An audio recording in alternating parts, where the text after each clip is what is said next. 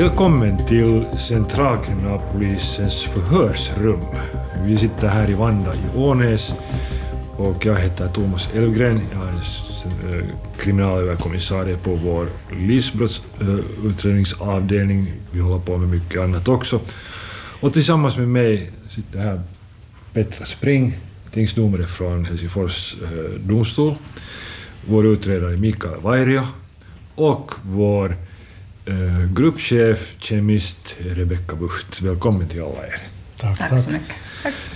Och det stora temat för den här dagen är alltså polisens dag idag och eh, vi har eh, på grund av pandemin eh, bara en virtuell händelse.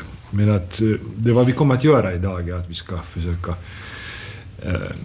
komma och förklara vad är realiteten? Det finns en massa myter om vårt arbete, men vad då eh, den eh, realistiska bilden av vårt vardagliga arbete är? en realitet är det att sådär eh, i vardag så talar vi bara finska. Och nu gör vi det här på svenska. Det är redan en utmaning för sig själv, men att det är bra för oss, vi får lite mer övning. Det här huset var vi nu sitter i, i Ånäs ser ut som en bunker. Den ser ganska, eh, den ser ganska dyster ut. Många, många tänker att här händer, händer en hel massa eh, dystra saker. Eh, vi är här ungefär 600 människor som jobbar, varav 60 procent är poliser och 40 procent är med civil bakgrund. Vi har en tjänstfördelning på 60 till 40 procent, alltså då 40 procent kvinna. Rebecka, vad annat än poliser finns här? Uh, no, faktiskt i det här Ånäskomplexet finns också uh, landets enda kriminaltekniska laboratorium, där som jag är då som gruppchef. Och vi är då för den största delen civila. Det är folk med naturvetenskaplig bakgrund som har studerat biologi, kemi, ingenjörer och sånt. Så vi är kanske lite udda fåglar på den fronten. Att, att jag tror att vi har två eller tre som, som också har polisutbildning, men för, för det mesta är vi sen äh, helt naturvetenskapare. Precis. Välkommen och hoppas ni får svar på de frågorna som ni har skickat till oss eh, vi försöker besvara så många som möjligt. Mikael Vairio, kriminalöverkonstapel, du i din vardag utreder grova våldsbrott och andra brott. Hur ser din vardag ut? No, för det mesta är vi här på kontoret, men att det där, vi jobbar ju runt omkring i landet och lite utomlands också ibland, så det där, eh, vi åker dit var det behövs lite extra händer och, och det där var vi nu har våra case och det här. Något i mitt jobb har ju att förhöra människor och, och reda ut brottsärenden så kort sammanfattat att det där allt vad man kan tänka sig, tänka sig men att det där ensam gör man nu ingenting att det är samarbete med, med lokalpolis och andra, andra det där parter som vi jobbar med. Att, du har en mycket lång bakgrund och du har sett det mesta inom, inom vårt arbete. Du har säkert också stött på en, en hel del myter om, om, om vad, vad det här jobbet egentligen innefattar. Kan du ta upp några av dem? Ja, de flesta myter som jag kommer att tänka på kommer kanske där från TV, som man ser på serier, polisserier, så, så det här... Mm, där så finns det en hel del som när man tittar på de här serierna och då när man ser någonting som verkar rent av ologiskt och, och det där som inte har något att göra med på riktiga polisarbete så kan det vara lite störande i egna ögon men att jag förstår ju förstås, förstås att det där om man ska eh, ha någon spänning i de här polisserierna så behövs det lite sån extra dit att det finns en hjälte som, som sköter allt ungefär. Att, att det där men om vi nu tar ett exempel till exempel så, så man går och tar fast en, ska vi säga en farlig person så det, där, det är inte den här utredaren som jag som går där i, i det där först in från dörren och har, har sen de här eh, specialgrupperna bakom mig utan, utan det är tvärtom att, att vi planerar tillsammans och, och det där då specialskolade polismän sköter det här fasttagande, gripande och, och det här eh, sen kommer vi efteråt när, när allt är lugnt igen och, och tar över sen. Att det där. Sådana här små detaljer som, som man inte kanske borde haka upp sig när man tittar på TV. Okej. Okay. Det där... Um, det ofta just också i, i de här fiktiva serierna och, och i, i litteratur ger man en uppfattning att den här enstaka utredaren som egentligen är ganska ensam och han gör allt och, och klarar upp ärendet ensam. Att hur är det sådär från din synvinkel, vad är, vad är den här dagliga rutinen? Ja, no, som jag nu sa, att inte, inte gör man riktigt egentligen ensam så mycket att, att det, där, det är nog så, åtminstone här på CKP så brukar vi sätta ihop ett team alltid. Vi har ett ärende och, och där kommer en utredningsledare och, och x antal utredare vad de behövs och, och det där så börjar man jobba tillsammans och delar ut lite uppgifter. Vissa kan ha några specialkunskaper bättre än de andra och då kanske någon utredare tar då hand om den delen som han eller hon är bäst på. Det där.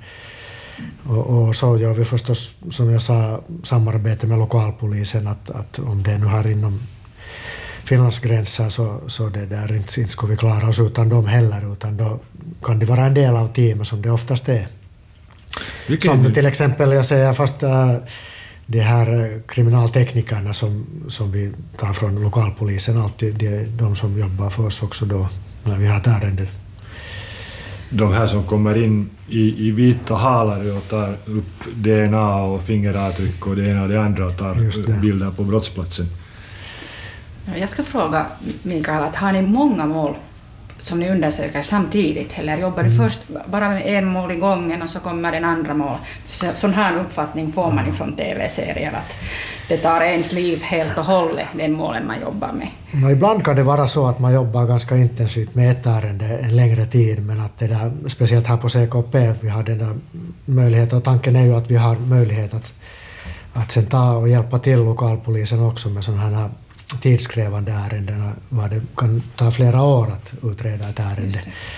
Men att det där, nu ska jag säga att det kommer från sidan hela tiden något smått som man ska ändå hjälpa till för att det där inte räcker våra händer heller till att, att bara hålla på med en sak. Men att man kan vara fast mera insatt på ett ärende och så hjälper man till lite med andra. Lite kors och tvärs. Har du någon favorit deckarserie eller någon favoritbok som du läser om vårt arbete? Ah, no, ja, ja, det där. Inte har jag kanske riktigt något speciellt, att, att jag tycker om lite allt möjligt. Att, att det där, ibland så är det lättare att se på en sån eh, polisserie vad det går helt över det här, vad det händer och att det är någon sån här hjälte som, som är lite övermänsklig kanske. Så det kan vara lättare för mig att se på sånt än, än någonting som man har försökt göra riktigt sådär liksom verkligt, Precis. vilket inte alltid lyckas. Precis. Petra, du, du jobbar som domare på, på Helsingforsdomstolen. Ja, tingsrätten. Och, tingsrätten och du har en, en, en lång erfarenhet, inte bara från, från nationella ärenden, utan du också har en internationell bakgrund. Uh, hur ser din dag, vardag ut där på, på domstolen? Ja, det beror lite på att är det en tingsdag eller inte. Att om, om jag sitter ting, på tinget och jag sitter bara brottmål, nästan bara brottmål just nu, så då, då äh, tar ju den där dagen över så att jag, jag koncentrerar bara, bara på det, äh, eh, processen och det finns både mindre mål, där det kan finnas åtta mål per dag, och så finns det sådana som kan, en mål kan ta flera veckor. Men när, då jag inte sitter på tinget så är det ju som, en, som vilken kontorsarbete som helst, att då sitter jag och skriver. Så då, då är det mycket odramatiskt. Eller man måste nog säga att rättegången i Finland är nog alltid ganska odramatiskt, att det är säkert därför vi inte har någon rätts, rättssal, äh, drama. Äh, på nordiska rättegångar alls. Att jag har aldrig sett riktigt en hel serie som skulle utgå på nordisk det stämmer faktiskt, rättegångar. Men om du har själv suttit där och tittat och varit med på rättegångar, det skulle nog bli ganska, ganska dystert tror jag. det, det skulle bli ganska, ganska det där tråkig, ja, tråkig dramaserie. Ja. Det där, polis och, domstol jobbar tillsammans, eller åtminstone så har polisen ganska ofta ärenden i domstolen som, i form av vad vi kallar tvångsmedel. Ja. Och med tvångsmedel avser vi då sådana utredningsmetoder som, som måste bekräftas av domstolen. Eh, Varför kallas de till, eh, till tvångsmedel? Um, offentliga makten tvingar folk till någonting, går in i de grundliga rättigheterna, och mänskliga rättigheter och, och då måste man ha någon kontroll på det. Här i Finland har vi ju ingen, eh, ingen just nu åtminstone så har vi ingen um, rädsla om det att, att våra rättigheter skulle bli över um, nyttjad av myndigheterna, men man måste alltid ha kvar de här, de här strukturer så att, att eh, om det blir en sån situation så, så är sådana här saker kontrollerade. Och nu talar vi ju om friheten eller om eh, privat, rätt till privatsliv som man inte kan då, dra, eh, kränka. kränka hur som helst, utan, utan det finns regler. Och när polisen behöver sådana här uh, undersökningsmetoder, um, då måste domstolen då granska till att de är de rätta till, till, till just den målen och att de används rätt. Och det är därför ni måste komma och begära loven beslut av oss förrän ni börjar använda dem. Och, och i all korthet går det ju till på det sättet att, att polisen skickar då in ofta ett skriftlig, skriftligt ja. yrkande där man då till exempel begär om att en person ska häktas för ja. ett brott han då står misstänkt för. Och, och, och, så kommer den här saken upp i rätten inom en utsatt tid, jag tror fyra, fyra dygn. Domstolen har fyra dygn. Vi har på den tredje dagen före klockan tolv så måste vi lämna in den här ansökan, ja. eller den här yrkan. Och eh, då blir det en sån här minirättegång kan man egentligen ja. säga. Ja. Men vi undersöker ju inte om det har hänt någon brott, utan vi undersöker bara det att, att eller granskar bara det att är de här medel som ni vill använda, är de i, i rimlig mått i den här ärenden och är, går allt så som det ska gå. Precis. Vad är de mest använda tvångsmedelsärenden som behandlas i, i, i tingsrätten? No, det här häktande är ju en av de mest... Jag, jag har inte riktigt de här numren, att är det nu den mest använda. Om den inte är det, så är den en av de här, de här um, som man kallar hemliga medel. Uh, och det är ju de som har att göra med telefoner. telefoner. Ja, det är lyssning, men det är också de här det är nog så svårt att få göra det här tolpa. Telefonmast eller? Telefon, ja, ja, ja, ja. Precis, det är alltså de här, de här uh, masterna som tar emot all, all mobiltrafik och med den kan man då utreda att vilka personer inom en, en specifik tid har varit på plats. Eller deras telefoner. Eller deras, precis. Bra, bra att du korrigerar. Och det här används ju ofta i, egentligen bara i, i mycket grova brottsfall. Ja, ja. Så som också andra de här hemliga, så de nästan används bara i, i, i mycket grova Precis. Äh, mål. Och sen är det kanske också bra att bara nämna det att, att det finns dock en hel del tvångsmedel som kan beslutas på polisnivå ja. av, av då en förundersökningsledare, typ till exempel husrannsakan och beslag. Ja. Uh, det ofta påstås att domstolen är bara som en stämpel och ni, ni alltid ger ett beslut som, som gynnar polisens syn på saken. Hur är det i verkligheten? No, det är nog inte så. Uh, vi måste nog granska alla mål och så har vi ju också um, försvarsadvokater som är med i häktnings, uh, för, eh, till exempel häktningsprocesser ehm, um, och, och, och de, är nog, de kör nog hårt på också. Och, och, och det gör det att processen är nog i balans. Och, och, och vi måste ju, ju då titta noggrant att det finns de här grunder på att, att använda medel, så som jag berättade just då det där. Det är bara några procenter som förkastas av de här yrkanden som, som kommer från polisen, men det, det därför att vi läser ju alla samma regler. Så nivån är samma för polisen att använda dem och vi, och vi granskar den där samma nivån det är ju det, inte det som vi gör i, i, i straffmål mm. överhuvudtaget, utan när en straff kommer till rättegång, till rättsprocessen, så då har vi ju en, en mycket högre nivå att döma mm. en som är misstänkt, som, som polisen har att säga att okej, okay, det är grund att misstänka att det har hänt någon brott. För, för då får polisen sätta det framåt, men där finns en, en ganska stor cap eh, före vi får sen döma. Men här i tvångsmålet så finns det ingen cap, utan vi, vi läser alla samma regler och vi granskar ju bara, vi kontrollerar att ni har läst dem rätt och använder dem i rimlig mått. Precis. Det går en, det går en tv-serie för tillfället som, eh, som heter Suits på engelska, mm. Pukumiehet på finska, jag vet inte vad den heter på svenska, men att det där bland annat den är en sån här som jag alltid då och då har haft tid och, och intresse för att se på. Och, och sen eh, en av mina favoritböcker är John Grish, Grishams böcker, bland annat Firm, uh, The Firm. Mm. Vilka är dina? Och de här alltså hänför sig ganska direkt till Domstolsverket? Ja, ja, jag tycker också om Suits, men, men det där kanske därför att det är så um, personliga, eller sådana här kara, hetkinen, personer som spelar där. Personligheter. Ja, personligheter, så det är därför jag tycker om det. Men, men det som jag har tyckt nu den här sommaren väldigt mycket om, så det är Mord hamn. Och det är säkert därför att det där eh, polisen Thomas Andersen tror jag att han heter där. Han får åka båt.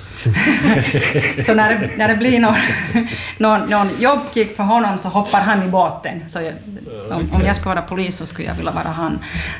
om, om jag skulle få välja så skulle jag också gärna på sommaren vara som båtpolis. ja, Rebecka. Rebecka Bucht, du, du har en, en mycket intressant bakgrund du jobbar alltså på Centralkriminalpolisen på vårt laboratorium, kriminaltekniska laboratorium. Berätta lite om din bakgrund. Uh, det som kanske gör min bakgrund lite annorlunda är det att jag faktiskt har, har från eh, början sökt till universitet var det är möjligt att, att studera just eh, kriminalteknisk utredning eller forensik. Och det är ju något som inte, inte finns på universitet, eller åtminstone då inte, då inte fanns på universitet i Norden, eller, eller nu, nu heller finns i Finland egentligen, att, att, att koncentrera sina studier på det. Så jag började um, i England, där studerade jag en sån här bachelor just inom det här ämnet, och sen därifrån så fortsatte jag till New York, var jag faktiskt sen doktorera inom för samma ämne. Så det är kanske, just som jag sa, att, att, att merparten av, av de som jobbar i vårt laboratorium, de kommer från den här naturvetenskapliga bakgrunden. Och sen innan, när de kommer och börjar hos oss, så då har vi en hel utbildning och, och skolar dem in i, i, i sådana frågor och sådana analyser och, och, som vi gör här, som gör vårt yrke då lite särskilt. Men jag fick då möjligheten att, att sätta mig in i den, den branschen lite den från, från hela början en, en eh, uppfattning som ofta ges via, via fiktiva serier är den att, att laboratoriepersonalen eh, går ut på brottsplatser och, och till och med eh, sen då vid något skede av händelseförloppet eh, är ute där och anhåller den misstänkte. Men hur, det, hur jobbar ni på det här sättet? Där? ja, det, det är nog som sagt, vi är för det mesta civiler och vi sitter i vårt labb med, med vita jackan på och sticker inte näsan ut så det är jättemycket. Okay. Det är lite som Mikael sa, att, att det, är ju, det är ju ett teamarbete och alla har sina roller och, och faktiskt i Finland är det så att, att brottsplatsundersökningen görs av specialskolade äh, poliser.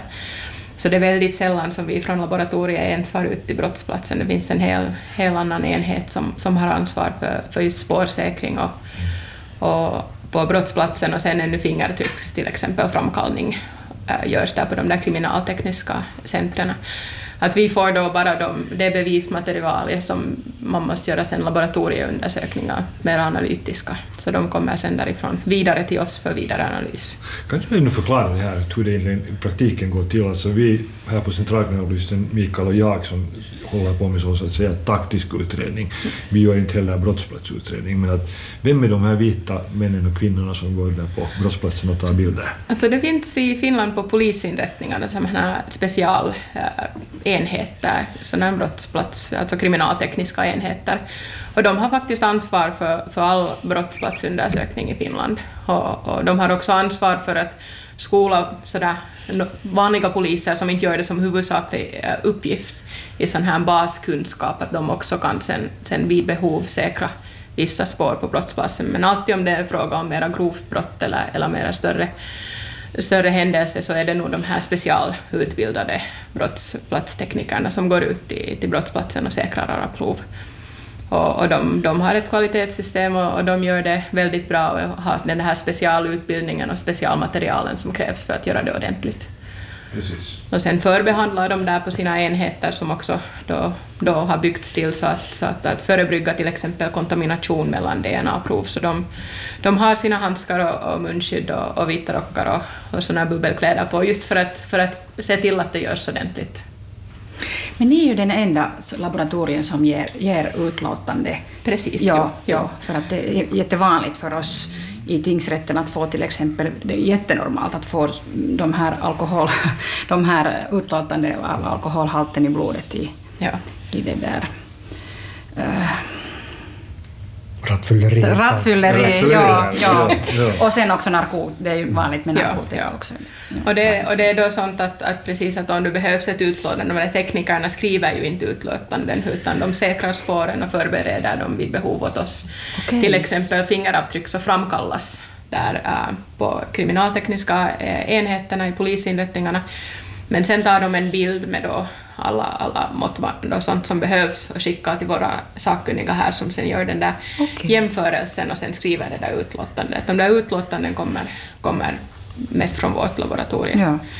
Och sen nu när du tog upp de där rattfyllerier så måste jag ju också säga som vi talade om i finska delen att, att det är ju inte så att, att vi klarar av att göra absolut allt mellan himmel och jord som, som kan under, äh, undersökas i laboratoriet. Vi använder också underleverantörer ja. som, som det finns till exempel i, på miljösidan och äh, just rattfyllerisidan så, så tar vi faktiskt de där proverna, vi anonymiserar dem så att det är bara en tub med en kod som, som vi känner till och, och så skickar vi till underleverantörer som specialiserar sig på sådana såna typs äh, analyser för undersökning och så kommer resultaten tillbaka till oss och sen parar vi ihop dem med det här då personinformationen och, och, informationen om vilka ärenden det gäller och sen skickar ut det till, till då polisen och, och, och sen kommer det ut rätt. Ja, ja. Det här låter ju inte alls så som det, det, det går på CSI. det, va, va, va, va, har du ändå tagit modell av dem? Eller, eller? Nej, no, det, kan, det kan man nog kanske inte säga. Att, att jag har, det, det mesta som jag någonsin har använt CSI för, att då när jag, jag studerade i, i Amerika så undervisade jag också på universitetet. Det var en, det var en sak som doktorander då, då gjorde ganska vanligen. Så ibland använde jag just två eller tre minuter av CSI i mina, mina tentamen, att, att finna fem fel och förklara varför man inte gör så här på riktigt. det var kanske det, den största användningen jag har fått av den serien. Varför, varför är de ändå så intressanta och det intresserar folk, de här CSI? Men, men nu är det ju liksom, och ibland brukar jag säga att det där, det där riktiga livet är ju egentligen ännu mer intressant. Att, mm. att det här är nog, tycker jag, helt mitt drömyrke och det är jätte, jätte liksom, just kiva att ha olika eh, problem att lösa varje gång och, och det är ju jätteintressant all, all information man får ur det där provet sen med rätt analyser. Att, att jag tror att just att det, det är så omväxlande. Hör du aldrig att hur det har hänt sen? Vä väldigt sällan. Väldigt sällan och, och, och vi försöker också hålla en viss distans till utredningen mm. mellan de där helt sakkunniga just för att minimera att det ska finnas någon form av sån där, på engelska heter det bias, ja, inflytande. Ja. Just att, att, att också min grupp äh, på labbet har vi faktiskt ett team av såna här koordinatorer och en del av deras jobb är att, att, att konsultera och tala med utredaren och fundera tillsammans att vad är det där analysen som borde um, som skulle gynna mest i det, ett fall. Ja. Och just så att den där sakkunniga sen som sitter och, på uh, undersökningen och gör den själv inte ska ha så det jättemycket sån här kontext som eventuellt sen skulle kunna ha någon form av påverkan, påverkan. på beslutstagande. Mm. Du, du nämnde att du, du, du studerade i USA och du gjorde din doktorsavhandling i USA. Vad, vad gäller din doktorsavhandling? Uh, alltså, ja, vad heter den? Man säga Jesus-tejp, alltså uh, silvertejp. Mm. Mm. Så, så jag, jag studerar, eller testa fram en metod som, som med hjälp av vilken man kunde skilja åt silvertejpar från, från olika rullar som man då med, med andra metoder som, som var i bruk då den tiden inte var möjligt. Okej. Att, eh, Varför just, varför just Jesus-tejp? för faktiskt, um, det är den enda tejpen som FBI har en databas av.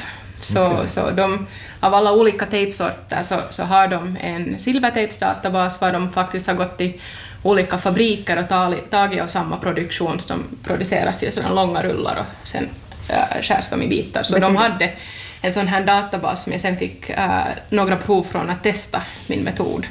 Just att jag kunde, och det är alltid viktigt när vi, när vi hittar på olika analysmetoder att du kan testa det med liksom sådana prov som du vet vad ursprunget är. Så då kan du testa att hur rätt hade eller hur fel hade. Så i slutet gjorde de faktiskt en sån här blindtest åt mig att de skickade en massa tejpbitar och de visste då att vilka var från samma tejprullar, vilka var bara liksom vid sidan av varandra och vilka var liksom från morgon och från kvällen från samma pro- produktionslinje. Och sen skulle jag försöka säga att vilka kunde jag skilja åt och vilka kunde jag inte. Wow. Betyder det att brottslingar i USA använder mycket Jesus-tejp då? Ja, tydligen. Det, det, är inte så främmande, det är inte så främmande här i Finland heller. Vi, du, vi, vi har ju här på CKP, eller ni på, på laboratoriet, har ju databaser. Vi har DNA av, av för brott registrerade personer. Vi har fingeravtryck. Jo.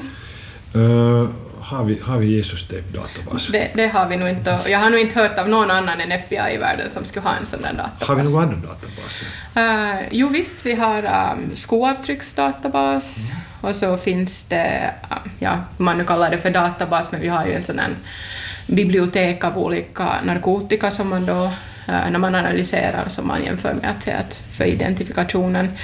Vi har i, i av vapen, som den, uh, äh, om man skjuter med ett vapen så, så kan man ta, mata in ett databas den där uh, projektilen för att då kunna, kunna möjligtvis länka ihop vapen och, och skjutvapen och, och projektiler.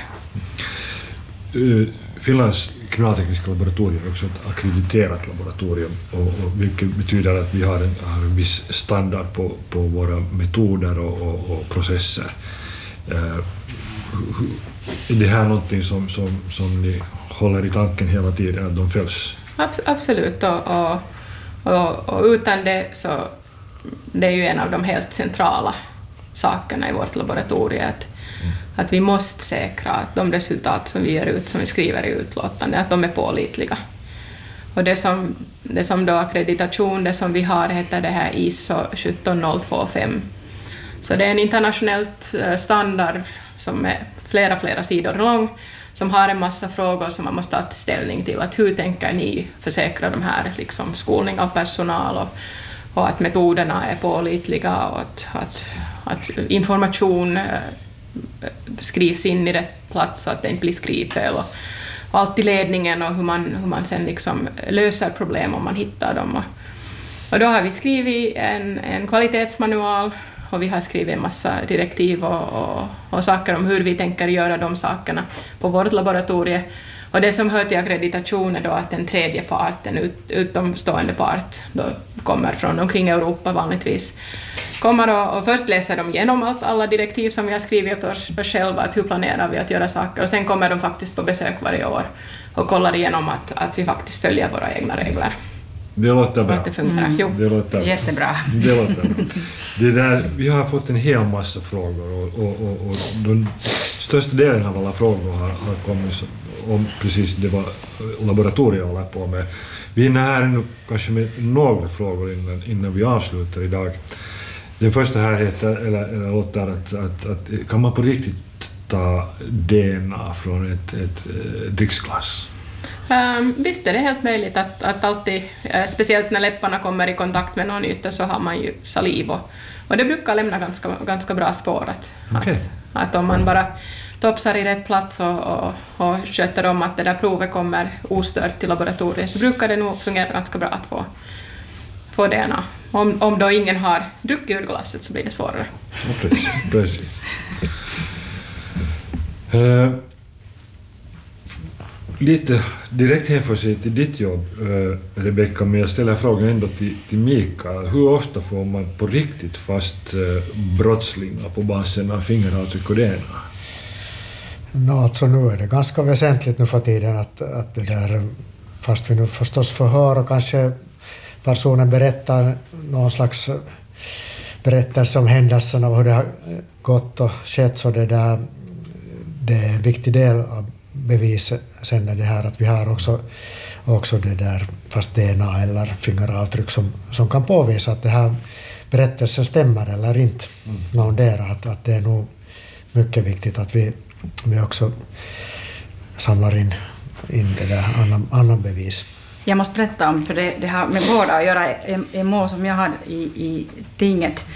Um, det var en inbrott i en, en hus i Sibbo, i en egnahemshus. Och, och, det där, och där har de då, då fått DNA uh, för att den här uh, mannen som hade gått in, så han har varit jättetörstig och han hade tagit ett, ett öl med det var en ölflaska från, från kylskåpet och öppnade den och, och, och druckit någon halv, halvan av det och lämnade den där. Och det var många år efteråt som han då blev fast av någonting annat i Estland. Och de tog DNA och så matchade in. Mm.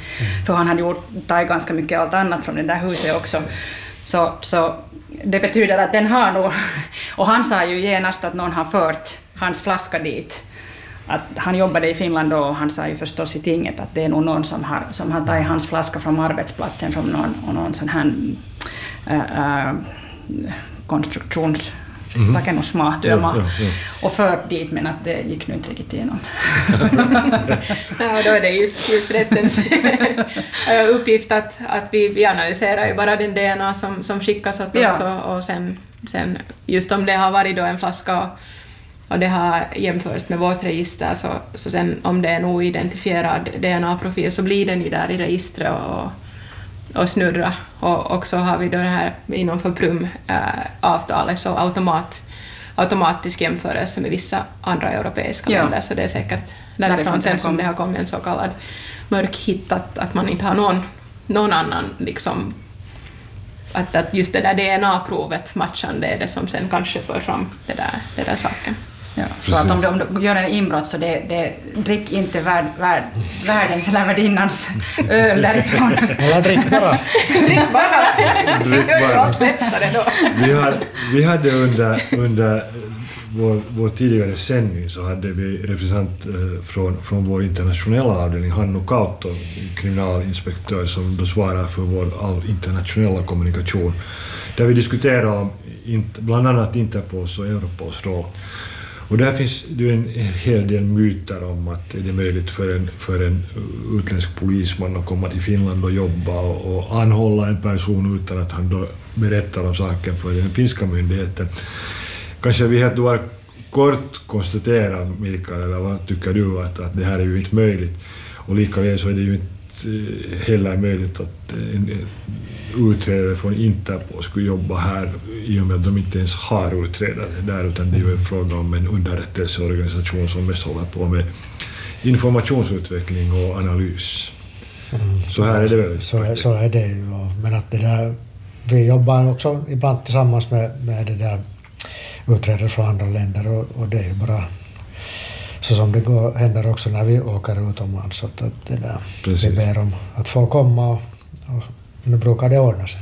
Precis. Du har annars nu här under en längre tidsperiod redan jobbat på ett ärende i Afrika som hänför sig till Finland och du kommer väl ganska snart att resa ut igen? Ja, så ser det ut om den här coronasituationen Precis. låter och så. Men att det där, ja, allt möjligt kan man slippa se och utreda tydligen under sin karriär. Som man kunde tänka sig då när man började där som, som det där ordningspolis på Lilla Robertsgatan. Precis. Uh, vi diskuterade också medians roll i, i, i, i, samma, i, i, i det finska samhället, samhället och, och eh, det så att säga samarbete mellan myndighet och, och, och media. Jag själv har alltid varit tyckte att det är viktigt att man poängterar att, att, att medien har en, en, en central roll, inte bara det att de övervakar i ett demokratiskt samhälle hur vi myndigheter jobbar och hur också domstolen Ja. agerar och fungerar. Men också att jag tycker att det är en del av, av, av den här uh, budskapet om fin, fin, samhället i Finland och tryggheten här, den här subjektiva trygghetskänslan.